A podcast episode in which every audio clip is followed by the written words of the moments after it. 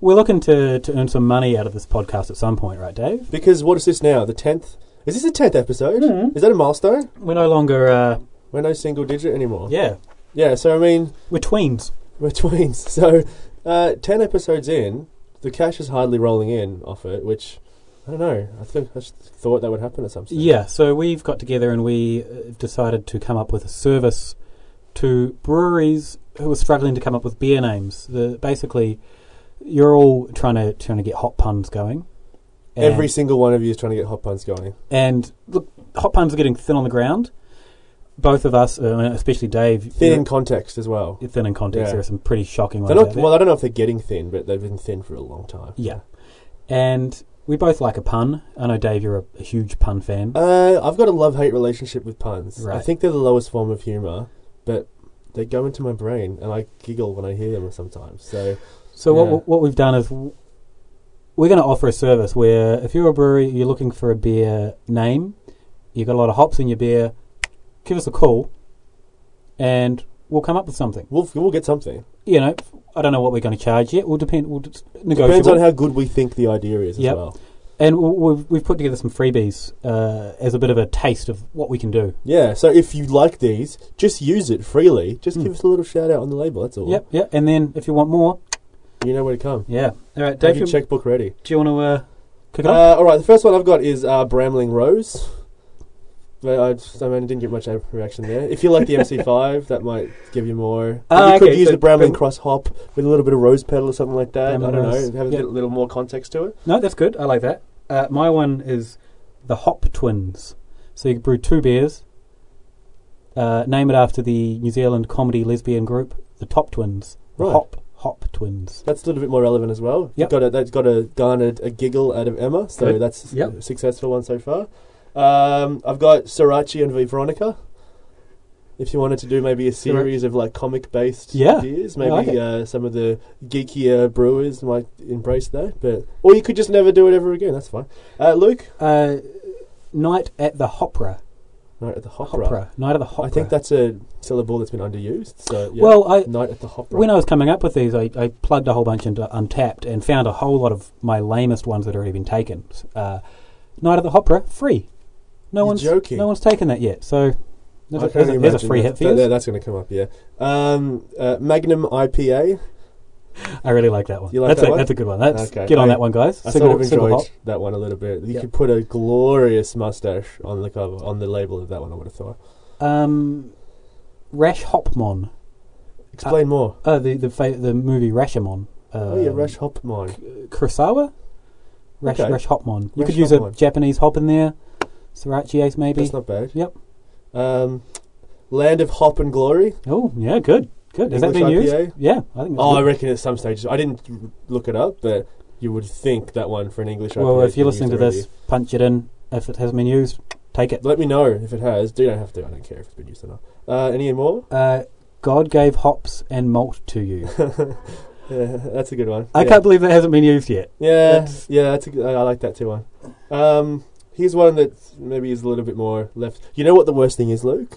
I said to you earlier, and while everyone's been like scrounging around trying to get mics ready and this and that, all I've been trying to do is trying to remember the one that was awesome. I thought of on the train. I got nothing. Huh. Um, but the last one I thought of was uh, a post hop flanny. Uh, which could be a Flanders Red, late hop editions perhaps. Yep. Yeah, A bit of a change of style. yeah, exactly. So um, Um, that's so so the, my favourite one that I've I've come up with is uh, a new brewery come out with a beer called the Sheriff as one of your first beers. That's sort of like a cool sort of sound. Sounds like a pretty tough yeah, beer. exactly. Maybe like a porter or a stout. Yep. Then you dry hop it and call it dry hopped the Sheriff. Oh, yes. Dry hopped the Sheriff. Then, hang on, there's, another layer to this producer. I could hear you laughing. Yeah, we there. just got a bit of a giggle from the uh, outside the window. Then you uh, come out with a gruit called the Deputy. Dry hopped the sheriff, but you didn't hop the deputy.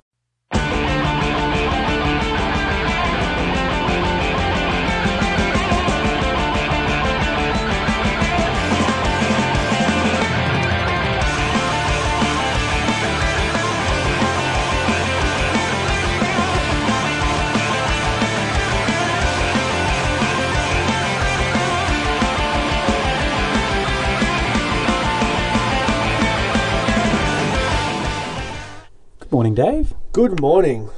How are you? Though we had a little bit of a uh, late start, so it's actually 12.01 p.m. Ooh. Good afternoon, Luke. Good afternoon. Indeed. Good afternoon, listeners. yeah. Welcome to episode 10. 10. Who would have thought? I know, right? We're uh, getting a hit of steam up. Yeah. Head of steam. Is, can we use the word juggernaut yet? I guess a steam train. What what comes first? Steam train and then juggernaut? Juggernaut, I think, is the apex, right? Yeah. Yeah. So we'll start with steam train. Tugboat. Tugboat. Tugboat. um, how are you? Uh, I'm really good, thanks, Dave. Yeah? Uh, really nice morning out there. It's a beautiful morning. We just had we had a beer while we did our cold opening, which was the Brewfist Spaceman Yeah. IPA, and that was very good. Not a pun though, that one. Um, you, it almost sounds like Brewfist could be a pun, but it's not. Spaceman IPA could be a pun, but I don't think it is. Did you hear, when that came into the country, did you hear um, Professor Pilsner tell his joke about that? no, Um, I won't tell it because the delivery won't be the same as. maybe uh, we still need to ask him onto the show, so uh, maybe we can get him to retell that. Oh, I joke. can't wait. All right, um, and it's it's a good beer. I thought I, I brought it in because I f- figured it like might be getting pretty close to its uh, Hmm. used by. I guess that's not the right word, but best before Yeah, I date. it was maybe six months old. But um, I think the bottle date gave it another sort of six months. four or five Yeah. months. Um, it was tasting pretty good. Yeah, really citrusy. I don't, I don't think I'm a huge fan of the beer itself. I've had it before, fresh, uh, and it's good, but not great. Yeah, because it really is like a big citrus But sort I- of like whack. I think I enjoyed it more. kinda s- I like I, I like the sort of sticky quality of those Mm. sort of IPAs. So Mm. um, yeah, it's pretty enjoyable. citrusy. I think a lot of those Italian beers seem to have a citrus character, uh, or a peppery citrus, which I'm not sure if that's you know down to, to the hops they, they predominantly use. Uh, I yeah, I don't know enough about it, but that's that's kind of my what I've noticed. Fair enough. Now we. What has been going on? well, you want to mention that you, you remembered the pun. Oh yeah, in, in the cold opening, um, I said I had a cracker that I couldn't recall, uh, and then just when we were transitioning there, I remembered what it was, thankfully. But I also remembered it probably wasn't that good in the Hmm. first place. So Do you want to tell it now? it's very specific. You have to, if you don't know who the person is, it doesn't make any sense. But what if Temple Brewery uh, made their bicycle beer? Hmm. and they made like a dry hopped version or maybe a casked version with dry hops in it, and they could call it the Sir Hubert Hopperman. For those Luke didn't know, Emma didn't know, uh, nobody knows except me. So Hubert Hopperman was a very very famous cyclist for Australia. Famous so- enough to be a sir. exactly, yeah, So. uh, canonized, and uh, if it's a bicycle beer, just extra Yeah, context, yeah. pun. that's a, that's a Let's double whammy. from that. We, sh- Uh, we should need, do need to mention that cold opening I thought of during the week, and I can vouch for it. I have emails suggesting that- Dated that- emails. Exactly right. and then last night uh, I watched the most recent episode of Portlandia, a very very funny show, and the exact premise of that cold opening was used in Portlandia, where they had a, a company where people would ring up and, and they would provide pun names. He texted me after he watched it, and he said the exact scenario which was just on Portlandia. So we didn't we didn't steal that bit. Uh, we just thought of it independently. So. I'm prepared to say, thinking of hop, uh, thinking of hop puns has been done before. Thinking Definitely. of puns in general a lot. So hmm. I don't know But if Portlandia are going to get in touch with us and say, listen, the idea of starting a company to sell hop puns, I thought that was a great idea. Obviously, it was because Portlandia are great and they did it. So thanks a lot, uh, Fred and Carrie. cool. Let's get into a bit of a catch up. Okay, uh, well, do we want to say the beer that we're drinking now? Yeah. So we've, we've just cracked one of our current favourites, the Brooklyn Lager. Been on shelves for a while now. It's not exactly a wild or crazy beer. In cans, probably better than in bottles Yep. if it's been around for a little while. Um, I, I've loved this beer for a long time because Mm. it's just it's just a great lager. I mean, it's just recently I had it uh, on tap at the Tote during a gig, Mm. and At the Toad? what did I say? Is it the Tote, in Town, maybe. Top in town? What Yeah, it was the Toff. Yeah, the Toff in Town. Um, and I mean, for a gig beer, Yeah. normally you have to sort of like I say settle for hightail bottles or something like that, which Mm. is still a great sort of gig beer. Mm. But man, pints of Brooklyn Lager while watching a gig, Sounds like a that's the lot way to do it. Yeah. It's the kind of beer that I think any restaurant or sort of new worldy, not new world, um, you know, American influence, which is all the, the top, all the all the sort of Pretty hot thing right now. yeah. Yep. if if you don't have Brooklyn Lager on your your beer list, you're probably missing a trick. Yeah, because it's just good to have. It'll go well with a lot of different kind of foods. Nice so- label as well. It, aesthetically, it looks looks good. It fits current trends. Designed by uh, famous graphic designer, who I forget the name of. Our producer's about to chime in. Uh, Milton Milton, Glasner. Glasner. Milton All Glasner. right, I got ninety percent faith in that particular response. She's going to look it up now, so we can just guarantee that particular one. Milton, Milton Glasner, Glasner. great. All right, so a bit of a catch up. The last week, I've got a couple of things I want to mention. Um, I had a sour wine or a wild wild yeast wine. I imagine you sent the bottle back and told them it was there was a problem with it. No, I did not. It was billed as, as sour or um, orange wine or natural wine. I look, I might be getting some of these things wrong. Um, you know, I think there's some blurred lines here with natural wine, orange wine, wild yeast wine. Anyway, we were at a restaurant, the Town Mouse in Carlton in Melbourne. Very good restaurant. Um, their beer list didn't really take my fancy. It was wasn't didn't have bad beers on it, but nothing that would really stand up to their, their food, which is um, you know next level kind of food. Their beer list was a bit eh. But we ordered a orange wine from Italy, and she came out and said, "Oh, it's, you know, it's really funky. Are you okay with that?" And you were you were already aware that that's what you were getting, or is it just Ah. what you? I kind of thought there was something there that was of, of interest that Okay. people, but I didn't know. I didn't know enough about it to, Okay, to cool. know. Um, and Emma was having fish. I was having duck, so we thought That sounds happy like medium. That sounds like an intuitive match. Yeah. Yep. And came out and she said it's really funky. You know, hope hope you don't mind. And we said it's exactly what we're you know we, we like something a little That's bit. right now wheelhouse. Yeah. I think I might have said right now wheelhouse. Really? actually, yeah. Good And term. I liked wheelhouse as a term. it smelled exactly like a Cantillon Gueuze, um, or a you know a Belgian lambic of of that. Uh, it tick didn't- in a box as far as I'm concerned. yeah, it was like okay, this is if this if you had a that kind of beer on the menu, we probably would have ordered that. And it did it didn't taste too sour. It was just kind of a bit funky. It was quite dry, but yeah, really interesting. So I think I'm. That's something that sort of like piqued both of our curiosity. Mm, When you when you told me, I was sort of thinking yeah, it's worth a little bit of a exploration. so maybe um, I think we might try and find someone that knows a bit more about this and get them on the show one week. That'd be great. The next thing that we have for catch up. Did you read this, Dave, about eating dry yeast during the I didn't, and I'd love you to, to venture further into that So- discussion. Jim Koch from Sam Adams in the Uh-huh. US, one of the largest, uh, I guess, independent small, largest small breweries. Uh, I'll use the word craft here, largest craft breweries. Uh, basically, a journalist spent a night drinking with him and uncovered his secret of how he can be a sort of beer, you know, representative face of the company and not get too drunk when he's out drinking. And his theory is that you eat dry yeast, one tablespoon per beer. Uh, he mixes it into yogurt, and that What do you mean he mixes it into yogurt? to to like be able to. No, I'm just thinking of like the logistics of that particular approach. So he just carries around yogurt with him, or does he just demand yogurt wherever he goes? I think he does it before he goes out, maybe. So if he's going to have like eight Oh! beers, he, he eats it all that even that seems more ridiculous to me. I th- I think I'm- preload I- up on all this Yeah, yeast laced yogurt. Yeah. I'm not. I'm not sure if it. I'm not sure if it was clarified in the article. I like the idea of preloading yogurt and yeast before you go out. That's um, could get pretty gross. That's going to definitely happen during Good Beer Week. Yeah, that's Yeah. been floated already. Oh, But, has it? yeah, Oh, a I'm couple not, people I'm not original at all. Sorry, Dave. Yeah. First Portlandia, now this. Yeah. Um, yeah, so basically the yeast eats away at the alcohol, reacts, and the alcohol doesn't get into your bloodstream. That seems like a way too basic a theory. It's like someone who knows a little bit about the process of both things going, well, this is obviously going to, there's a yeast eats alcohol, so, uh, you know what I mean? Well, one uh, person on Twitter, Hugh the Wine Guy, Yeah. he said that that reaction would happen, but it would create acetaldehyde, which is a, an off flavour in a lot of beers. Um, it's also responsible for if you've got a, a beer full of it, which is basically a byproduct of yeast. If you've got a beer full of it, you end up with a really bad hangover. So he said if you're producing a lot of acetaldehyde Oh, in your right. stomach, then you're going to end up with a worse hangover, even though you might Oh, not get as drunk.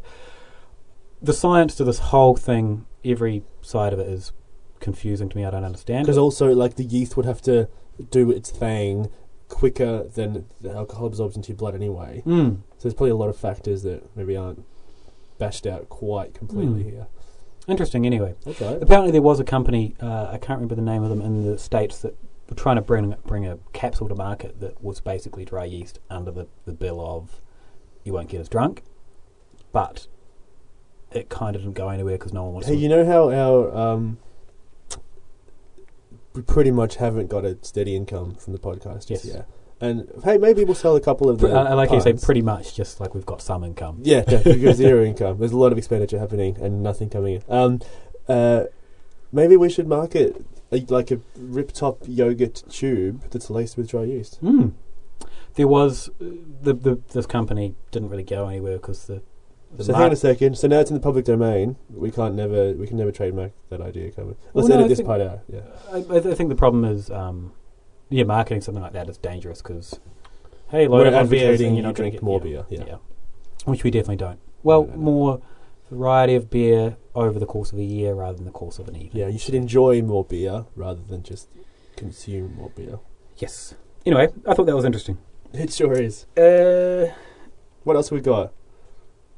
You want to have a little shout out? Um, we went to New Amsterdam oh yeah, not long ago. Must have been since the last show. Easter weekend, we were there. Easter, oh, on the Thursday night, I think it Yeah. was. Yeah, yeah. And um, that place has. We were there like what from five to seven, maybe. Yeah, maybe. Um, and in that short, and also the I was there a bit like by like four thirty, I think. Mm. And the downstairs bar doesn't open until five o'clock. Mm. So we had like, it's not a weird, but like we had to like go from the restaurant, interrupt our drinking, go downstairs. Well, unf- like it was our choice to do that. Mm. But just that short, little enjoyable time, that that's like made that place like one of my favorite bars in Melbourne. Yep, it is, I think, something I, I've been thinking a lot about, where a place that doesn't specialise in one thing. Yep. Uh, they have they had good standard tap beers, and they have three sort of rotating taps. They have an amazing cocktail list. I've been there before and had some cocktails, and they were uh, just outstanding. Their food is outstanding. Their spirits are outstanding. Their wine, their service, and it's the kind of to me, it's hard to find a place that has beer at that level that Yep. they do, because the, the beers they had on tap were beers that we wanted to try Mhm. and has beer included at, at that level. You know, a lot of places have beer. As I said, the Town Mouse didn't quite have their beer at that level where it made me want to go and drink their beer. Yep. It made me want to order wine. But New Amsterdam, you can Yep. easily take a big group, a, Yep. a varied group, people who aren't interested in beer, where like that excludes a lot of places we'd normally go. Mm. Um, and this is exactly the perfect example to the sessionable question that we answered a few weeks ago now Mm. about what is a craft beer bar. Mm. But my answer to that was, well, I don't really think that needs to be a thing. Like, Mm. you, we don't need to just totally champion the craft beer bars Mm. because you wouldn't even call this place a craft beer No. bar. It's probably a cocktail bar if you Mm. had to if you had to categorize it. Mm. Um, but just every element they do is it's just really really good. Yeah, the first time I went there, I didn't want to leave, and I think that is the, the our producer says that's because I'm a drunk.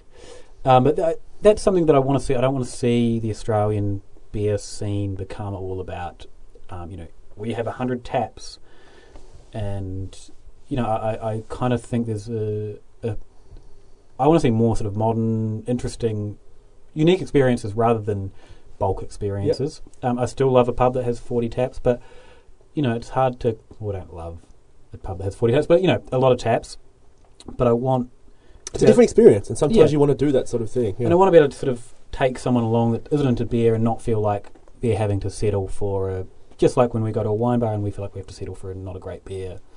You know, so it's it's great to see places like that. Um, yeah, doing it right. yeah, it's, exa- it's exactly what they're doing. They're Mm. doing it right, and um, I, mean, I think Turo, which we've discussed Yep. obviously um, when Tiff was on the show, they're, they're doing the same thing. Their uh, spirits list is, is really good. They've got a short cocktail list, which is really good. Um, so you know they're I coming- think when you I think way. when you talked to them and saw what their plan was, you knew it was going to be doing the right thing. Hmm. And then in the f- few short weeks it's been opened, and we've been there a few times. Hmm. Yeah, it's just it's good. Hmm. It's getting it right. Uh, the other thing we should mention that Gabs, we had Steve on the podcast last time. Mhm. Um, they're calling for volunteers at the moment for the Great Australian Beer Spectacular. So if you're going to be in Melbourne at that time, volunteer, and then you'll um, get a freebie pass for the Get next. free session. Yeah. And I think you get some tokens as well with it. Uh, Not hundred percent sure. Not sure about that. Uh, it- But do it because it's really reliant on volunteers to make it run smoothly. So Yeah, and um, a free pass. you're around, yeah, you don't have to pay for your session. You can just do it and then do it two, do it twice and get two. I don't know if that does it work that way. Yeah, Okay, yeah, do it twice and have two sessions. a few friends of ours do it every year, and they um, they love it. They are going back this year, and they're they're encouraging everyone else to do it. So yeah, uh, you get on board. Get on board and wear the same T-shirt as everybody else for a short period of time. Now, I wanted to mention Phil. Oh, how nice was that? Yep, Phil and George from the um, Beer Diary, Beer Diary podcast. podcast. I can't remember Phil's last name right now. Cook. Phil Cook. I guess George had a blank. Langlands. Yeah, Phil Yeah. Cook, George Langland. Sorry, Phil. And they firstly they gave us some some very nice kind words on their podcast. So yeah, thanks guys. and they're using a cracking Shaun of the Dead reference as well. uh, they they likened our podcast to the alternate group in Shaun of the Dead seemed to be more organised. uh, so uh, if they saw the flailing that happens at the start of each show, they might not. think And that, jury, yeah. Yeah, yeah. And when we just start like coming out with some gold and then realise that we're not recording. Or the the editing that I do, where I edit everything I get wrong. Or the censorship. I can't imagine Phil would ever be censored, would he? He doesn't have a producer to censor No. him. And she's not even making Not even listening us, right so, hey. Uh, he anyway he did a, also did a Phil did a blog post about Monteith's in New Zealand, which uh, Monteith's uh, we're always a small brewery owned by a bigger brewery, and that they pretty much started my interest in good beer. I, I'll freely admit that their red beer was one of the first beers to make me go, oh okay, there's something more interesting Mhm. than just lager. Uh, I haven't actually tried it for maybe five or six years now, so I'm actually really keen to pick up a bottle soon and, and try it again. Yeah, what you probably find is that I, something that I've found is a lot of the gateway beers that I've had, I don't really enjoy at all now. Yeah. But they serve their purpose Yeah. already. Like they already sort of Mm. piqued my curiosity in something different than just Their part here's swill. done. Yeah, exactly. So even though if I'm not quite getting the same experience that I did before, that, that I'm still very appreciative of those sort of beers. But uh, how does Brooklyn Lager fit into that then? Like, no, well, that was I was like I pretty much was a late comer. I was already a massive convert in, before. in terms of, I think Brooklyn Lager could turn people into oh, over no to good, doubt, good beer, and No then you know five or six years down the track, I think this beer still holds up. when I mentioned, oh yeah, of course. Um, when I mentioned that I had it at uh, the Toff in town, uh, I handed a pint to my mate who knows good beer. He knows better beer, Mm. but he's still very much a uh, whatever the most economically sound choice uh, is. So I gave him a point, uh, a pint of Brooklyn Lager. And when it was his sh- shout next, he said, "What was that? That was so good. We're gonna have that for the rest of the night." So Man, yeah, good times. Anyway, so he said, Phil was saying that um, Monteith's, they brought out their American style pale ale under their Brewers series. They shipped out freebies to some of the beer riders around New Zealand with uh, some hops, think Cascade hops, and a little bundle next to it. So, American Pale Ale, you get a little thing of hops with it. You're going to expect a bit of a it hop certainly does set some beer. expectations. Yes, and his experience, as he, he said, was basically it was nothing. It was it smelled like an empty glass. yeah, no, which is an interesting one. It, an empty glass that had beer in it. Yep. Um, at one point, Traces. and it, he was talking about the idea of brewers labeling things one style, and you get it, and it's not actually uh, that style at all. The the big one in New Zealand is Tui, um, not Tui's, but Tui. They It's call their IPA, isn't it? yeah, they call Yeah. it East India Pale Ale, and I remember being a you know a young drinker in New Zealand, thinking, oh, you know, this isn't a, a regular beer; it's an East India Pale Ale. They've got a little story on the back, not knowing any better. And it turns out that beer is just a lager. Um, New Zealand Draft is almost the category you'd call it in New Zealand, which is just amber lagers. And yeah, that's he was you know basically saying that it's almost leading people the wrong way um, and I guess convincing them that beer should taste like what the big players are selling them. And I, that that happens in Australia to some extent. Some of the IPAs from the big players have been not Possibly IPAs. not quite an IPA. Yeah. Well, what do you think, Dave? If you, you get a beer that's Yeah. So, Not what it says. so like, I mean, Phil's got a little knack that he now and again will write about something that you've thought about plenty of times, uh, but he'll be able to articulate it and like present some arguments that were way more compelling than when I just sort of went. You know the thing about uh, forget it. Um, so uh, yeah, so I totally agree with him, which is surprise, surprise. But um, it's when that particular label that he showed of that Monteith's. It was Monteith's American Pale Ale. Hmm. Now that is that is the BJCP guideline style. Hmm. It's ex- like if you, I think personally that if you're going to label and categorize your beer as that specific category, you got a responsibility to sort of make it as fitting in as. No, it doesn't have to f- go bang into it, but it's Hmm. got to fit into that style guideline. You you you expect something from it. Exactly right. Now, Mm. where like we just briefly discussed this before we came on air, and I mentioned that I don't think that you have to be bang on style all the time. Mm. Like if you just have a pale ale, if you if you, a brewery comes out with a pale ale, I think there's a lot of creative differences you could have across that spectrum. Yeah, Like um, I don't need any, examples. Everyone Mm. here knows what I'm talking about. But when you specifically call it a very like if you pedantically call it the exact BJCP guideline style, Hmm. that's your responsibility. Yeah, and you lose then you, you lose faith in the brewery. Mm-hmm. Then you go, well, they don't know what they're doing, or they're basically putting a label on to market something to me, or deceive. It is deception. Like, Yeah. I, I think if you asked, well, you, I'd hopefully if you asked the head brewer what you think this beer is, and he said it was definitely an American pale ale, you'd question his skills as a brewer, right? Of course. And Not even his skills. Like, knowledge. yeah, that, that's exactly what it is. yeah. So, and It's you- not you- like he thought about a big, like, me, like moderately bitter, hoppy aroma beer, and it, it came out and it was a lager again. Hmm. That didn't happen. yeah, It was by it was by design. yeah, So, um, and also uh, the other point that Phil made there is not a counterpoint, but the other side of that argument is if you if you buy that beer and you love it, Hmm.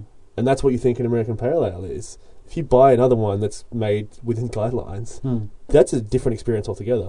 you go and buy a Sierra Nevada Pale Ale, and you're like, uh, hang on, this is. And in your mind, the Monteith one is the right one. Because you love it. Yeah. And then suddenly you're, oh, this Sierra is rubbish. But that is, I guess, the. And that's a damaging thing. Yeah, I think so. Yeah, reasonable. Yeah. All right. You see, Phil got a lot more out of the conversation than we just bandied around there. Yeah. Now, their friends at the Sessionable podcast asked us. Oh, no, sorry, they answered our question, um, which was why isn't Cricketer's Arms Lager craft by their definition? I think we specified the IPA Oh, yeah, yep. because it was Sorry. using very trendy craft. Amarillo hops, I believe. Oh, I just did like the quotation marks and You realised that Yeah, no one but- else can see that. So yeah, craft uh, in quotation marks, beer. And um, they came to the conclusion, which I think was the conclusion that we were always going to come to, is the word craft probably doesn't matter so much.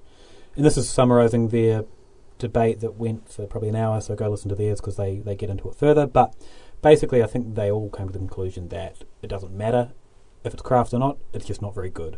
yes, And I, I have put a bit of a rant on my blog um, probably about a year ago now that I, ha- I hate the word craft in terms of beer because it matters if it's good or not. And it starts a conversation that doesn't need to happen, yeah, or yeah, it just happens way too much. yeah, And I'm so glad. Like when those when I was listening at work to that podcast, and then it might have been Tom that said, "How about we just like change the direction of the question for the Mm. board?" I was like, "Yes, Yep. finally, we're off that particular train because no one needs to." we don't need to talk about Exactly. craft anymore. I think uh, so. Thanks, guys, for ending that debate. And yeah, so to answer our own question, uh, it doesn't matter if it's craft or not. It's just not very good. The end. Bang! Um, the How question insightful are we? This is we're just this is like tearing things down right now. head of the curve. Now they asked us a question, which uh, was if they were opening a brewery, if we were opening a brewery, or no, if we're investing in a brewery, sorry, Yeah, that's right. in a brewery, who would it be, and which Australian brewery? Um, I think it would like specifically if we had like a large cash sum, Yep. cash sum that we could Give to someone. on a brewery. to relocate them to the states and set them up with a big thing. Yeah, We we're a little bit confused by the second part, which is yeah. Well, the first thing I said because you listened to it first, Mm. and you sent me a little email saying this is what the Sessionable Boys have asked us, Mm. and I said straight away, wait, wait, wait, what? Why are we sending him to America to Mm. compete in that market? Yeah, as an investor, which we are now in this hypothetical scenario. Yeah, I've got my hard earned. Yep. I don't know if I'm sending a brewery from Australia into a saturated market. Definitely. Well, yeah, and also the regulations over there between states and, and whatever.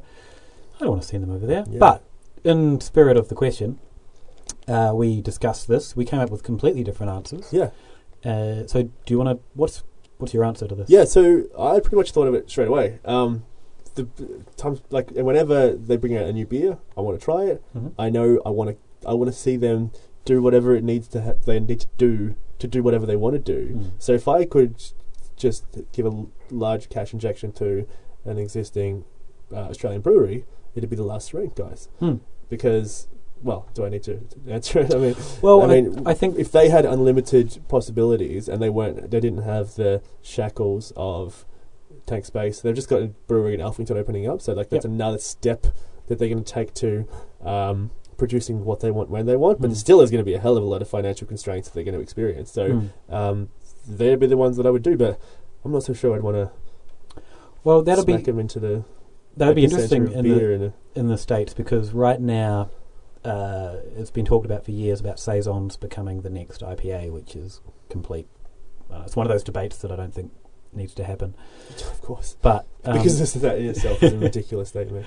but saison um, is pretty on trend right now. Everyone's chasing some some funky saisons and I, but that's here, right? Australia. no no no it's Is it? um I, I yeah the states uh, Because I- like within like the Australian, uh, I don't want to say in our ha- habitat, that seems to me like a natural thing that we're going to uh, uh, embrace more Hmm. because this that style is like real conducive to our summer weather. Hmm. Which whenever you think of summer, you think of drinking beers in the sun. Mm. Saison's perfect. That's like the ideal style as far as I'm concerned. So I would have thought maybe it might be more here, but if everyone's doing it, Yeah, it seems to be um, I, particularly saisons and, and I guess wild yeast, which Mhm. are two things that the La Sirene guys are exploring already. Um, and they've had a couple of sours on the market. They've had their wild saison. A lot of breweries. The, the new sort of thing seems to be happening in the states is they're investing in cool ships. So open, um, big open copper. What are they like? Uh, um, I can't remember the word right now. They're open cool ships. Basically, they pump the, the beer into that as it's cooling down. Once they've boiled it, and then it brings on the wild yeast. You know, traditional Yep. um, Belgian style. And a lot of breweries now are in, sort of investing in that, and that seems to be the you know the new buzzword. You know, oh, they've got a cool ship. They're investing in a cool ship. So, I think La Sirene with their their penchant for the saison and the wild yeast, they would go pretty well in the uni- in the United States market. Um, and they they stand out. They they have an attractive looking beer. Oh, their labels are some of the best. I Um, mean, it's essentially the same label with a different color scheme, but man, does it, is it striking? Yeah, and so I think they would. I think you're right. They would go really well. Yeah. So, and I and I, just, I, I mainly it's selfish to me, but I just would love to see them operate without financial constraint. Hmm. So my one, yeah, a bit uh, different. I yeah. quite enjoyed. Well, yeah, my- before, so, yeah. My one, putting my, you know, again, I'm putting a bit of money into a brewery. I want a, I want a pretty good return on my investment here. Ain't no schmuck. And Oh, I wish you had a T-shirt just said "Ain't no schmuck." That'd be great.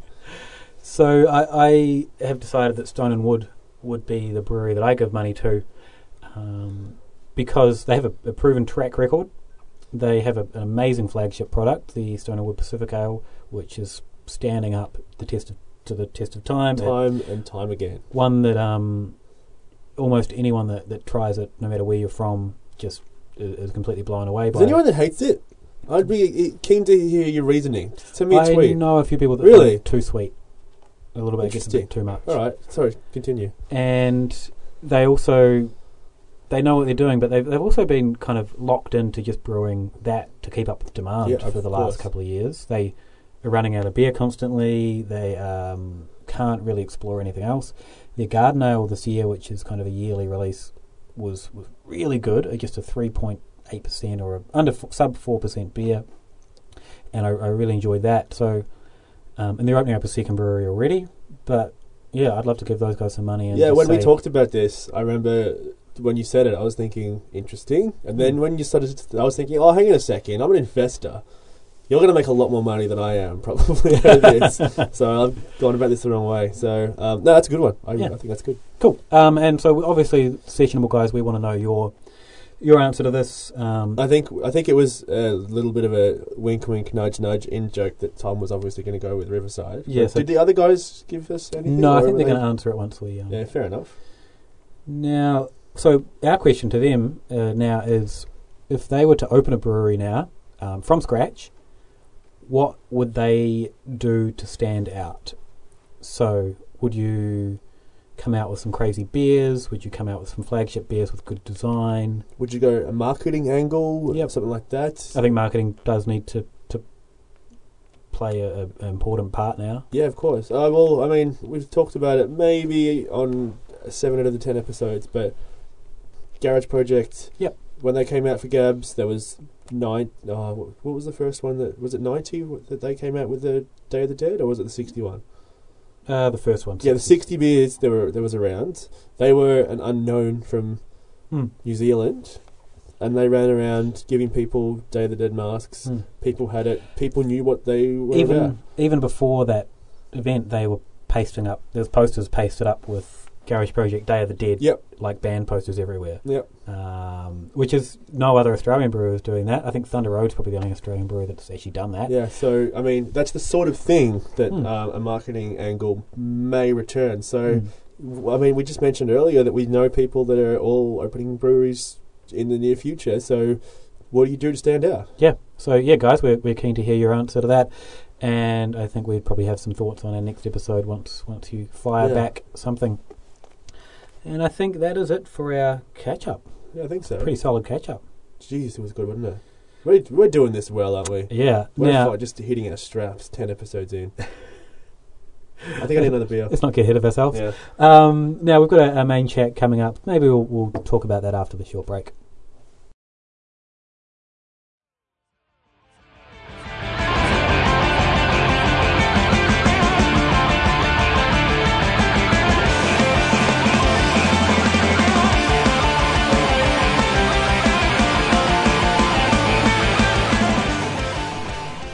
Welcome back, everyone. It's all falling to pieces, Luke. It is fallen to pieces. Uh, so we, our first beer was the Brooklyn Lager. Oh, sorry, our second beer, but our first beer for the purposes of this The discussion. show, Yeah. So we wanted to talk about the idea of, or the, um, I guess, the duality of, of beer lovers now who are chasing unique beers, rare beers, um, you know, interesting overseas beers or interesting new limited run Something beers. with like an extreme. Yep. Maybe not extreme, but just like an interesting or unusual, Yep. unique sort of characteristic. and the other, the duality of also drinking something like a Brooklyn Lager, which is almost ubiquitous now in, in a lot of places, and the enjoyment you get out of both, and also, yeah, just kind of that contrast. Yeah, because So- it's definitely different enjoyment. No doubt Yep. about that. And we had a beer that we were going to drink. Um, we brought into the studio to open up. Hey, Which- session beer, Brooklyn Lager. Hey, rare beer. What was it? So we were going to bring we we did bring in the um, Owa Sakura Lambic, which is a Japanese brewer who lives in Belgium who brews and blends. I just brews sorry Lambic. The Sakura one was a cherry blossom Lambic, one of only a thousand produced, super rare. Well, not super rare, but rare enough to be interesting to talk about. Unfortunately, it had a nice little pink um, tissue twined to Just a little bonnet yeah that it was being presented to with. the top of the bottle. I didn't realize it was corked. Yeah, so And- took off the bonnet, thus revealed cork. And there's no bottle opener in this establishment, as far as we could tell when we frantically tore the place apart. We found a lot of sorry straight bottle openers, but no corkscrews. Mhm. There are ways of Im- improvising. I don't really want to do it with Yeah. uh, one. So of a thousand. also, just to like let you know what Luke thinks of this beer, just before we left the studio to go and grab it, he said to me, "Prepare your tick hole." To tick off one of the best beers in the world, so not one of the best beers, one of the rarer. well, rarer yeah. Needless to say, we don't know if it's the best yet. I we was haven't quite excited. tried it. Yeah, Anyway, we'll have to drink that on a later episode. yeah. Oh well, that's I'm pretty bummed out about that. Yeah, well, we had this nice little, hey, we're having a Brooklyn Lager as a session beer versus rare beers. Mm. It's all very relevant. Anyway, so I'm a little. Well, first of all, we have another Brooklyn Lager. yeah. Luckily, I bought two Brooklyn Lagers, and we're having another one, and it's still delicious. Mm-hmm. It's no cherry blossom lambic. No. brewed by a Japanese brewer in Belgium. But what is? exactly. What is was it that one out there? I subsequently closed my tick hole as well. I hope people get that. Uh, it sounds a bit gross otherwise. I'm pretty sure when I said because you said prepare to tick off Yeah, one of these rare beers. Yeah. Yeah. All Maybe right. let's uh, Well, let's move un- on from that particular point as well. Yeah, let's unpack the um, the idea that. Do you think, Dave, that you or have you ever been clouded?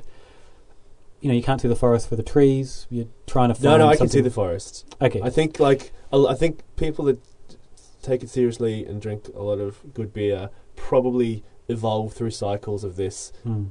the, through the whole way, through the whole way. And right now, as probably my beer recommendations over the last few episodes have probably reflected, that I'm loving the session sort of beers at the Mm. moment, and I'm like clenching my fist at the moment because that's how much I'm just that, that's in my wheelhouse He's currently. orate, orating like a dictator. yeah, I am. Yeah, there's like gesticulations and um, a lot Palms of out. like aggressive eye contact as well. Yeah. Um, but no, I'm at the stage currently where I'm looking at the forest rather than the individual trees because that's what's working for me at the moment. And I think I'm pr- almost the opposite right now. Um, I'm. Yeah, your bank account does not appreciate your current. I, I have been cancelling a lot of orders, so I've been basically. I, there's a few online stores that I go to to find some things that you can't necessarily get here, and then loading up, you know, three or four hundred dollars worth of beers, and then slowly just emptying my cart, realize thinking that I just don't need to spend that much money on Yeah. beer. Um, but in saying that, I guess I, I do get a little bit antsy. I get the, the fear of missing out on beer, the FOMOB. If I see a rare beer online or, or in a shop and I think, oh man, I really need to get that. And your current thing with, um, you know, Brooklyn Lager is one that I guess you brought back to my attention recently Yep. and said, have a drink of this. And I went, oh yeah, this is really good. And I've since bought it a couple of times. yeah, and very really good. enjoy but it. like, man, just the crisp, well-made pilsners, lagers. That's Mm. really working for me at the moment. I Mm. really enjoyed the Mornington Czech pilsner, which I think wasn't even like a planned brew they did. I think AG was telling us that just they had they had the space in the schedule, so they just decided to brew it. Um, so that was fun. Uh, I think the last was the last one I had the crisp. Was that the one that I enjoyed? Yeah, Sixpoint crisp. I think it was your was, last. was that the last recommendation? Yeah, yeah. Yeah. So, I mean, that was just the one I had to have Mm. that night that we went to Forgotten Worlds, and lo and behold, I had it. And then bit of American Dream from Mikkeller, uh, another just Uh, delicious blue beer. I would like to come back to Mikkeller in a second. Yeah, okay. oh, yeah, um, he'll definitely feature. But But it's that sort of like pint culture mm, that I think. see, conversely, at the moment, the other the other week I bought a bottle, maybe two bottles of the um, Three Fontaines Golden Blend, the Lambic Brewery out of Belgium. Can't remember, pick, can't remember where I picked up the first the first couple of bottles, but so the Golden Blend is, um, I guess, probably their most expensive blend. It's an older version of their lambics blended into a Gueuze, and I had one bottle and was just amazed, just completely amazed, and I had to seek out more. I since found a few places online in Australia that, that have it. Um, I'm probably not going to give them away just yet because even though I've ordered, Yeah, you haven't half a dozen really bottles. quite satisfied. You haven't scratched the itch. Just yeah. I've got half a dozen bottles um, at home, and I kind of want more. And that moment where I just the, the- appreciated the depth and the interesting characters of that beer um, that you know ran from blue cheese to powdery apple. It was um, just just stunning. There were two distinct emails that we shared maybe two weeks ago, where at the end of a day, you we were talking about the fact that we were spending too much money on beer, and you said, "Yeah, I just had to cancel the order of beers there." And then the next morning, first email was, "Yeah, I totally just bought all those beers that I said I was gonna, I was going to cancel." I, I did cancel some other ones this week, um, but and I, I've also kind of the thing with Three Fontaines, especially at the moment, they're not as rare or sought after as their, their I guess, the closest, um, the closest thing, which is Cantillon, which is the, the pinnacle of that style, and it's a style that I love. I've, I've loved it ever since I first tried one, and I have almost been I deleted a tweet last night because I tweeted a whole bunch of the beers that I'd bought, and then thought, I don't want people chasing them yet. Yeah, you're going to be acting like a person who has been to Belgium, champions the sours, know what you're talking about, advertising awesome beers that won't be around for long. yeah, So, yeah. I don't So- know if that's yeah. If so- you want to try and hoard them and keep your precious, So yeah, the, the thing with with Cantillons, as everyone knows, they're you know three years ago they'd sit on the shelves. yeah. Um, we, we were definitely getting more as well. There was, I think the Lou Pepes were coming in, um, which are their kind of you know one-off um, special blends, and the the Vigneron um, was coming in not regularly, but you could get it. Now I don't think we're going to get any. Um, I saw a few online retailers in Belgium. It went within a couple of hours. We haven't seen it for a couple of years in, in Australia, so we're going to start seeing less of those, particularly now that America, as I said in the previous segment, they're loving their sours and their wild wild yeasts. So once that market, you know, starts demanding more, our our small market's going to suffer. yeah, exactly right. So I'm, you know, Three Fontaine is a pretty good alternative. So if people can, can get in now, I'd say start buying up. I'm already starting to buy up. Yeah, you are. And that's if you love the style and you want to keep them. Um, you know, and reasonably priced. They're thirteen bucks for a, bottle of Gueuze. That Not a big bottle, but it's it's pretty Yeah. good. And that I guess brings me to Mikkeller, where they're almost, you know, a lot of their beers are rare. Um, but we were talking about the other day, the other day, and I don't remember the last time I actually bought one in a bottle. Yep. Can you remember the last? No, would have been years ago. Hmm. And why? Why? Uh, your- well, no. Well, the thing is, uh, I think I bought a Nexus Ranger, but that's a smaller bottle and it's a lot more reasonably priced. Mm. But um, no, the bottles of Mikkeller. I mean, I'm sure there's a lot of work and resources that get put into it, but for someone like me that likes to buy a lot of individual bottles of beer when I go shopping, Hmm. that sort of prices itself out of my market range. I think the thing with me and them is they have so many beers. Yep. So while there might be a one-off barrel-aged version of something that they do, I don't know the original version because you have to drink so many beers to even get that baseline level. Something like Three Fontaine, I know the baseline. It's their standard beer, and they have a couple of variations and blends. But with Mikkeller, it's like I have no baseline there, and so you look at the wall of Mikkeller you know, at, at a bottle store these days, at a, a good bottle store, and I just get a little bit overwhelmed. I think. Yeah, that's right. I mean, also like I don't really like. I I think it's a thing that's happened to me fairly recently, maybe in the last year or so.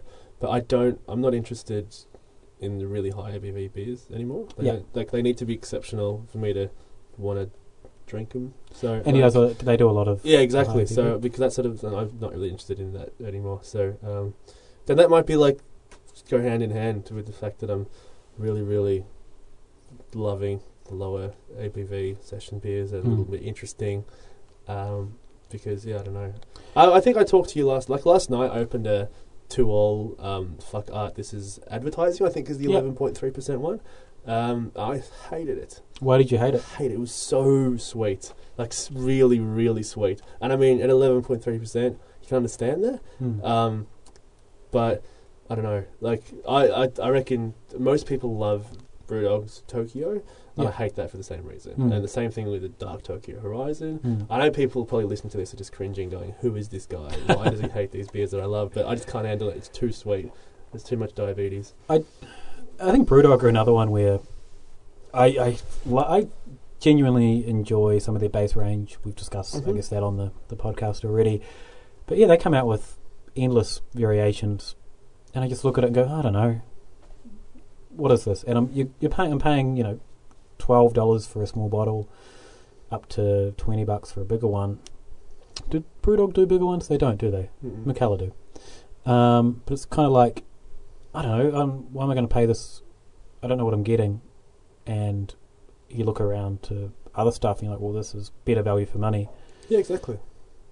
And I think it's coming into my reasoning. Uh, I know we just said I just spent a lot of money on uh, other beers that, that probably cost a bit more, but No, but when you have that, I'm going to get a certain selection of beers Mm. rather than I need that particular beer. Yeah. That you're prepared to spend the money on the stuff that you know and you really, really want to Mm. sit on, enjoy. Um, but when you're just getting like a selection, the price will definitely come into it. yeah, and now when I'm getting a six pack or a four pack, I'm looking at it going, I know that beer well. What's my enjoyment of it going to be versus twenty bucks versus twenty four bucks for one that I don't know well? Um, Or last, what day was it? Whatever day it was, we were sitting in Slow Beer and talking about a couple of different beers. Maybe having this exact conversation. And I said, Do you remember how much we loved the Mornington Russian Imperial Stout? Well, that's like seven dollars fifty a bottle, and that's really like really readily available now. Yep. So like that stands up. Yeah, And that's really well priced, obviously because of the locality of it. But Yeah. um, and you mm, turn around and look at the, I guess, the European side of a bottle store, particularly in slow beer where it has sort of they're facing each other, mhm. and you think, well, value for money and, and quality, this is a lot better. But then it comes down to that you don't know until you try the one that's Yeah. on the other side. exactly. Um, but yeah, back to something like Mikkeller, or I'll, I'll throw a Red Duck from Victoria Yeah. into this conversation because I've I've stopped buying their beers. Um, Uh, yeah. So I've sort of unwittingly have as well. I Mm. think I went through a stage where I had a few really good ones that I loved. So like I sort of endeavoured to buy as many as I could get from Mm. them. Because also he puts them in three thirty ml bottles. Yeah. If you do want to try a few, that's a really accessible way of doing it. Yeah. Um, and I don't know. I sort of had a pretty good hit rate with it, but there's just so many that come out. It's just really hard to keep up with. yeah, and you And also, I don't understand why he started putting stuff in 500 ml bottles. Don't understand that. See, I, I didn't even notice Yeah. because it's nothing against Red Duck. I- I've, I've Yeah, really no. enjoyed a lot of their beers, but it's just so hard to keep track that I've I stopped keeping track.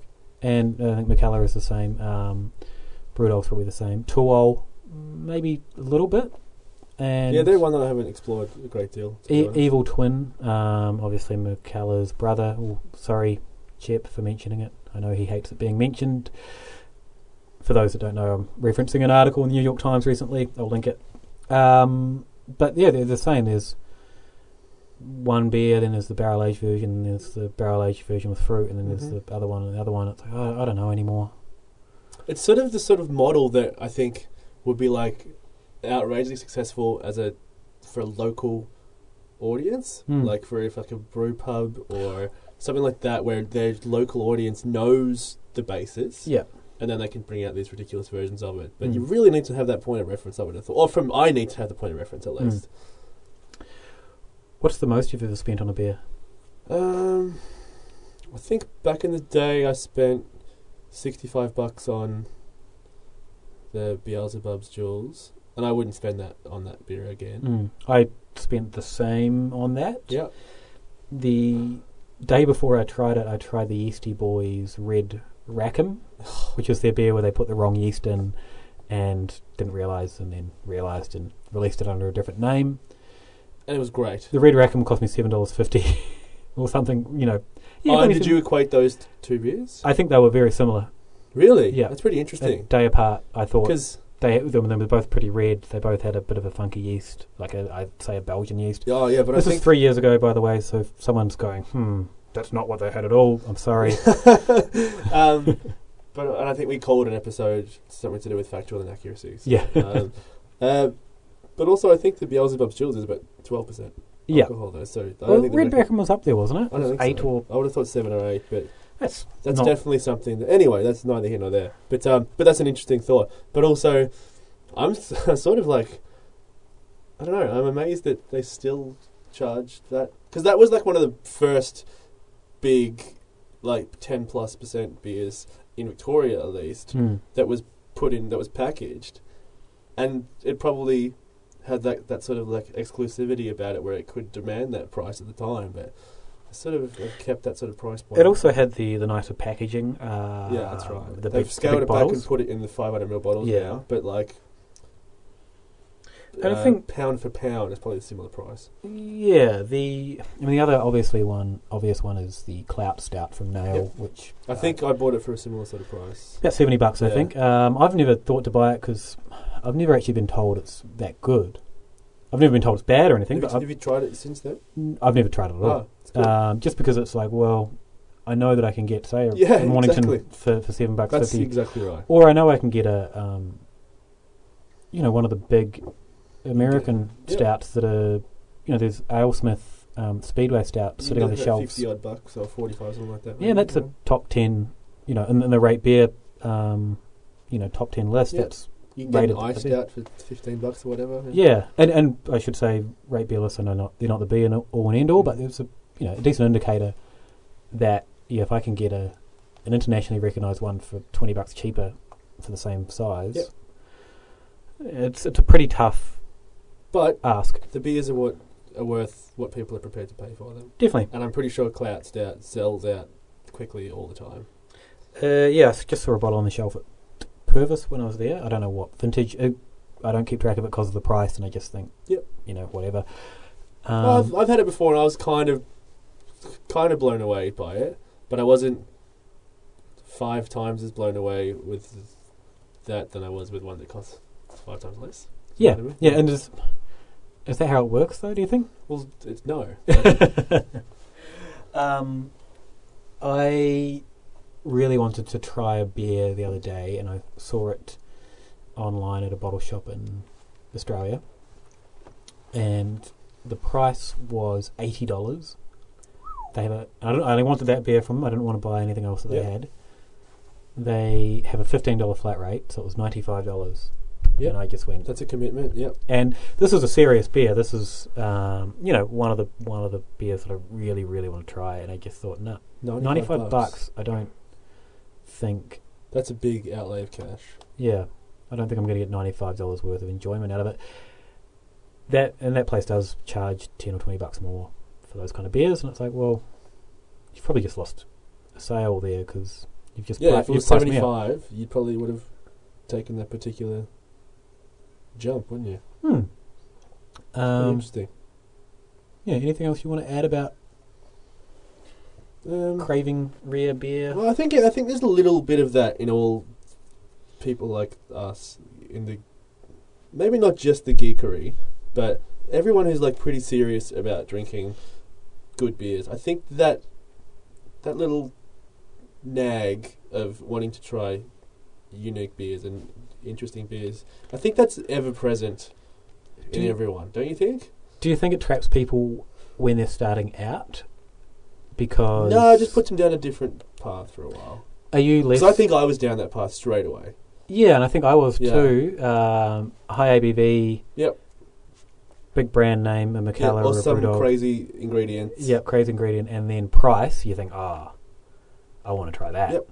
Um, as opposed to, I, I- guess it's it's how you learn. Yeah, exactly. Um, Because I mean, that was one of the first. Uh, maybe that's not quite true. But one of the first beers that I bought that was in a, like a bigger than a like three hundred ml bottle Hmm. was the Dark Island Reserve from the Orkney Islands Brewery. Oh, yeah. and I mean, it blew me away. It was Yep. fifty bucks, and it was again, it was one of those ones where. I heard about this beer that was fifty dollars, and I heard about the story about how what is used in the process, and I was like, I kind of want to see what that tastes like, and um, I mean, it was I was blown away uh, initially, and then I've had it again since, and I was just as impressed the second time. I had it recently and I didn't first. didn't like You it. didn't like it? Oh, you had a pretty young one though, didn't you? No, I had a I had one that I kept for a couple of years. Oh, and went, really? Huh. I think I might have maybe had kept it too long. It didn't have the same memory that I had. But also, But, like, I mean, you that- probably, you also pre-loaded with like a lot of. You had a bit. It was a big pump up that I've given it before. Yeah, I mean, I'd had it couple of years ago and loved it, and then had it again and found it probably too sweet, maybe. Oh, because the Um, thing about that uh, that I really loved was it had like this big savoury element to it. Yeah, that yeah. I really enjoyed. Yeah. it, I can't remember what year the bottle was. I'd, I wonder I'd, if it was different, like a, the different recipe. You think that? hmm. I don't know. Yeah. I'd held I'd held onto it for a couple of Yeah. years, so maybe it, I just held on it too long, and, and then you know the the malt just went a little bit crazy. Um, I come back to the the most I've ever paid for an Mhm. individual beer is probably the same for the Yep. Beelzebub's Jewels, and yeah, I'd struggle to spend more than that. Um, I loaded up. I almost spent yeah, so three three or four hundred dollars on beers from online, Mhm.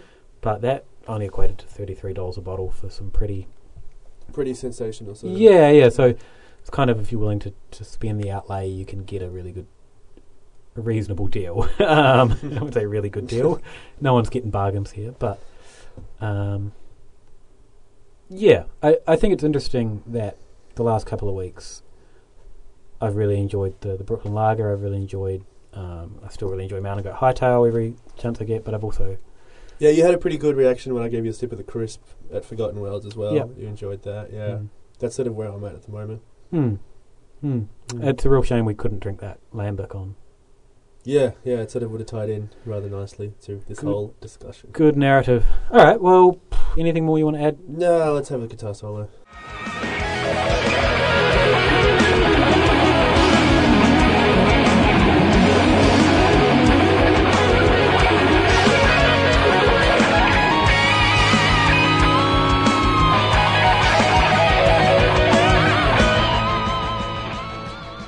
Welcome back, everyone. I hope everyone enjoyed that guitar solo. Yep. Uh, thanks to Tohaido for our theme music again.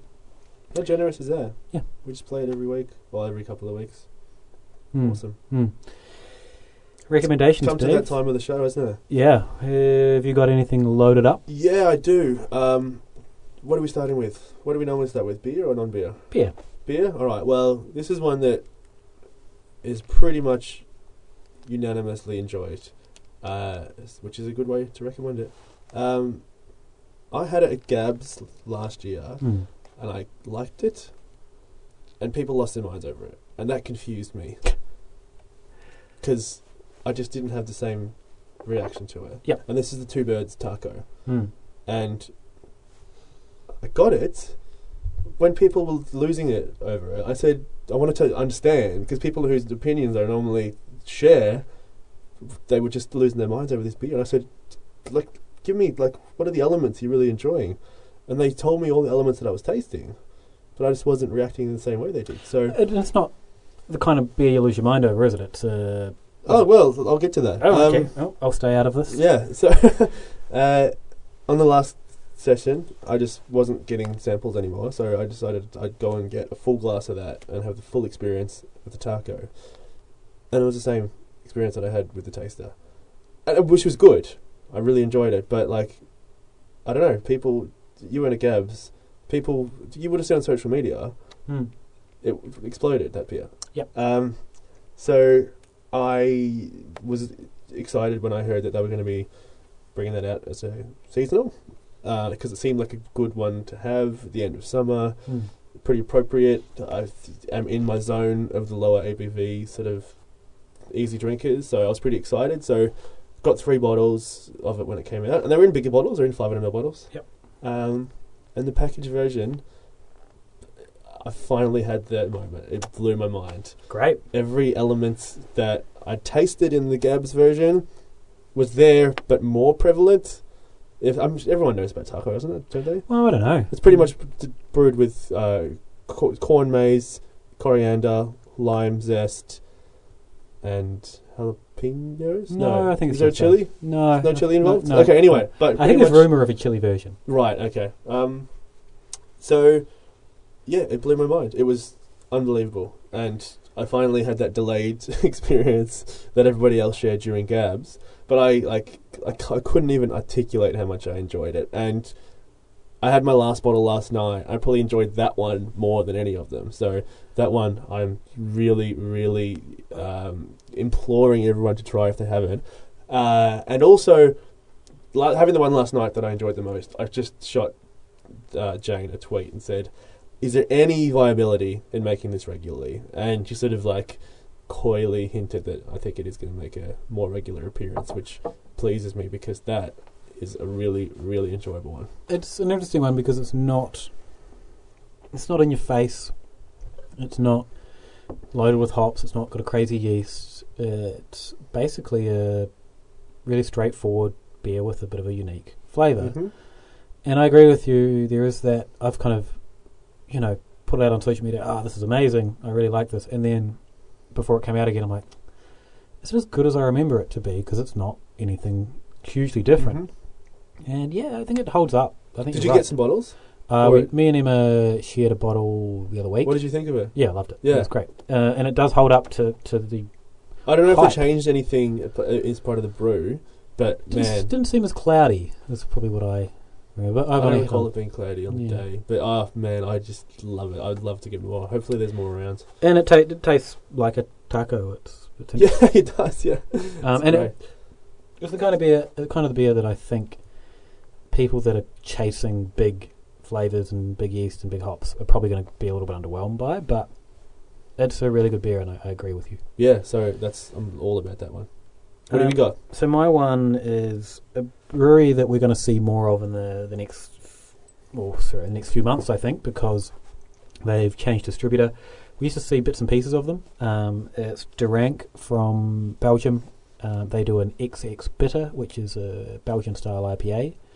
Uh, so Belgian yeast, big floral hops, uh, really nice bitterness there. And they do a really good kriek and a really good, um, they call it Grand Cru, which is their or cuvee. I don't know. It's a Gueuze basically, Mhm. um, but really, really good. But they also do like just their regular saison. Saison, really good, like bang on style. Yeah. Um, and the saison noir, that's a real, real excellent. I really enjoyed that one. So Hmm. yeah, it's it- exciting to see them coming in more. everything they do, I, I really enjoy. Um, we had some of the XX on tap recently, and yeah, um, Emma went straight back for another glass of it, uh, which is always a good sign. And yeah, so so get on board with those guys. Uh, really excited to see more. Yeah, it's fun. Uh, my non-beer recommendation is a little bit of hip hop. Um, I really like '90s era hip hop. I'm a, uh, like Wu Tang. I don't really like modern hip hop that much. There's a lot of terrible stuff out there, hip hop and rap, I should say. Um, but I came across an album that I don't follow it as much as I used to, so I'm not up with the latest thing. Anyway, I came came across an album released in 2013 featuring Inspectah Deck from the Wu Tang Clan, for those familiar, and 7L and Esoteric. They recorded an album last year under the term Czarface, so C Z A R face. Uh, I get it because it's like Scarface, but like- it's not. Yep, yep. Yeah, Double uh, kind of a pun tying this episode together. Um, it's a real throwback album to your, your mid 90s hip hop. It's not too backpackery. What does that mean? Oh, backpacker hip hop is kind of nerd hip hop. Uh, not not nerd but. People. I'm uh, like I'm not in the Venn diagram of hip hop. Yeah, okay, so, so- I these these terms I don't like. I don't understand that. So uh, you're uh, super complex indie rap. Um, so people that ride skateboards wearing backpacks, kind of nerd, nerding out about hop that. Well, they, they're into this. Right, so it's you kind of white middle class kids that are skateboarding or whatever that probably like the Wu Tang, and then they got into your atmosphere and your um, immortal technique and, and these kind of they call it backpacker rap because Okay. it's you know that kind of person. And so this isn't too backpackery. It's just really good straight up hip hop. There's some really good um, DJing in there, and one of the tracks I really enjoyed some of the the cuts, technical term, and just some really good 90s era sounding hip hop. They've got some new, um, you know, some modern guys in there. Um, Action Bronson's in there for those familiar. So yeah, really, really good, Cool. solid hip hop album. And Dave, I know you're not familiar with hip hop. You're probably not not sure if you're a fan, but Do you know when like I watch ESPN Sports Center Hmm. and when they're talking about baseball stats, I feel like I'm like I'm a sports fan, so I can like figure out most of stat like talking stats about a lot of things. Not baseball, so Hmm. I've got no idea what they're talking about when I'm hearing baseball stats, and that's a little bit what I just felt like then. Yeah. Okay. Cool. Yeah. All right. It was enjoyable though, Sure. more than I enjoyed baseball. Yeah, I'm baseball. Sorry, listeners that I know that love baseball, but It's my opinion. Yeah. Deal with it. I don't, I don't care if you like it. Go for it. It's fine. Get your own podcast. Yeah. um, my non-beer recommendation. We're going to do a take two here because we had some slight technical difficulties. So um, Luke's not going to be impressed by this because he's already heard it already. Uh, my non-beer recommendation is a bar that we went to a couple of weeks ago, uh, New Amsterdam. We I mentioned mentioned it earlier. earlier in the show. Yeah, it's uh, quickly. I mean, over the smallest after work session, it's become one of my favourite bars that I'll recommend Hmm. to people in Melbourne. Um, just because it just gets all the elements right. There's a probably what is it about ten taps they had, or ten Yeah, or twelve, think, yeah. with like three pretty hardcore sort of taps. And while we were there, they had the Kaiju Metamorphosis IPA, which is really nice. Um, the Feral Barrique O Karma and the Little Creatures Single Batch Rule of Threes. I couldn't think of what it was called the first time I said this, so now I look like I'm all over it. um, and yeah, they were, they were ones you suggested we go there because they were three beers that you individually wanted to try, and they were all in one spot. Yeah, it's definitely. cool new place. And it's uh, central in the CBD. It does. It's the kind of place that I wouldn't normally go to, inner city cocktaily kind of bar. But the first time we went there for dinner, um, when a friend was in town, I f it felt like the really welcoming. The staff are really nice. Yep. Um, really good bottled beer list. Really good, as we mentioned earlier, wine list, spirits list, cocktails. They play list. good tunes there. good It's tunes. warm in either wherever you're. If you're upstairs in the restaurant or downstairs in the bar, Yep. it's just it's welcoming. the the first time I, I got there, um, I was waiting for the others to arrive, and I was the only person in the bar. Got my beer, and the barman instantly struck up a conversation with me, Beautiful. which hardly ever happens these days. Yeah. And it's it's someone that I used to work behind a bar, spent a lot of time in bars. It's probably one of my, the most important things is you walk into a bar and you know you get a you're sitting at the bar and you get a bit of a bit of banter. Yeah, exactly. Um, so they get the basics so right there. yeah. Um, and the food was, was really good. So. I think it'll be it'll be the first. It'll be my first choice and first suggestion when anybody I know wants to have after work drinks. Mm. That works in the CBD. Yeah. yeah. and it's the kind of place you can take someone from out of town and sort of you know it's the current sort of Melbourne on trend, but also done really well and not gimmicky. It's not just trend. Yeah, exactly. Yeah. It's just everything's really good. So that's my non-beer recommendation, even though there's a bit of beer involved there. But if you're in Melbourne, if you're not in Melbourne, you're coming across a good beer week. Check it out. I Don't know if it's going to be participating in any events. Don't think they've got any events. no, but just go there because it's great. Cool. All right. Um, find us on Twitter. Yes, you can get me at Melba Dave. and I'm at Ale of a Time. Now we have an interview that we recorded. Which one are we looking at today? Uh, Sean from Oh yeah, okay. um, Kill Sprocket hmm chatting about This is a good one. Yeah. yeah. So uh, this was recorded again with the other interviews we've done Is that last one? Yeah. Okay. Um, at the Good Beer Week showcase um, over a month ago now. And yeah, so thanks Sean from Kill Sean's a Sprocket. good dude. Have a Yep. listen. Cool. Cheers, everyone. Bye. All right, we're here with Sean from Killer Sprocket. Uh, Sean, we understand you've got a Good Beer Week event involving comedy. Can you tell us a little bit about that? Yeah, sure. I, uh, I've got Killer Sprocket Comedy. So it's at Agent 284 in Smith Street, which is 284 Smith Street. Uh, and we, uh, it's like 30 bucks. You get a free Killer Sprocket. It'll probably be amber ale, but if I brew another beer that's interesting by then, it'll be that one. Or I might just give you both, I don't know. Uh, and then, yeah, we've got some great comedians coming on. Uh, we'll be announcing the comics sort of as we're getting closer to the event. But it's uh, the Friday the 23rd, I believe, at 8 o'clock. Great. And uh, you've recently put out your second beer, Bandit, uh, which was a fairly uh, confronting beer, I think, for a lot of people. Being a, a I, I described it as a what was a pineapple bed, a hospital bed while being smashed in the face by a pineapple. Um, uh, what was sort of the motivation about bringing something like that to market after after an amber ale? Uh, well, the way I brew beer is I go to a bottle shop and I try to find a beer that I want. And if I can't find it, I brew it myself. And then if my friends like it, I'll brew it for Killer Sprocket. So that's what it was. I was drinking like Rex Revenge, and I thought that's a good beer. And then uh, I was sitting at home one day drinking Laphroaig, and I was like, oh, this would be good as a beer. So I just started putting it all together. Uh, after the Amber, the Amber Ale is a really quite a sessionable beer. It's uh, it's not very hoppy. It's not very confronting beer. It's sort of one of those kind of you know everyone likes, which is good. It's a good introductory beer, uh, and I just want to do something different. So I thought, all right, let's alienate everybody and do a, a peated pale ale. That's what we like to hear. Yeah, exactly. What uh, have you had any reception or feedback about it, positive or negative? Both. I've had some people that absolutely love it. It's, I've had a lot of uh, bar owners say it's a really polarizing beer. They get 50% of people going, this is the worst thing I've ever had. And then they have 50% of the people going, I love this beer, I want more of it. Uh, I was listening to um, the, the, um, the Brews News podcast, and they were talking to the guys from Yeastie Boys, and they're saying with Rex, they actually it's the only beer they've got hate mail for.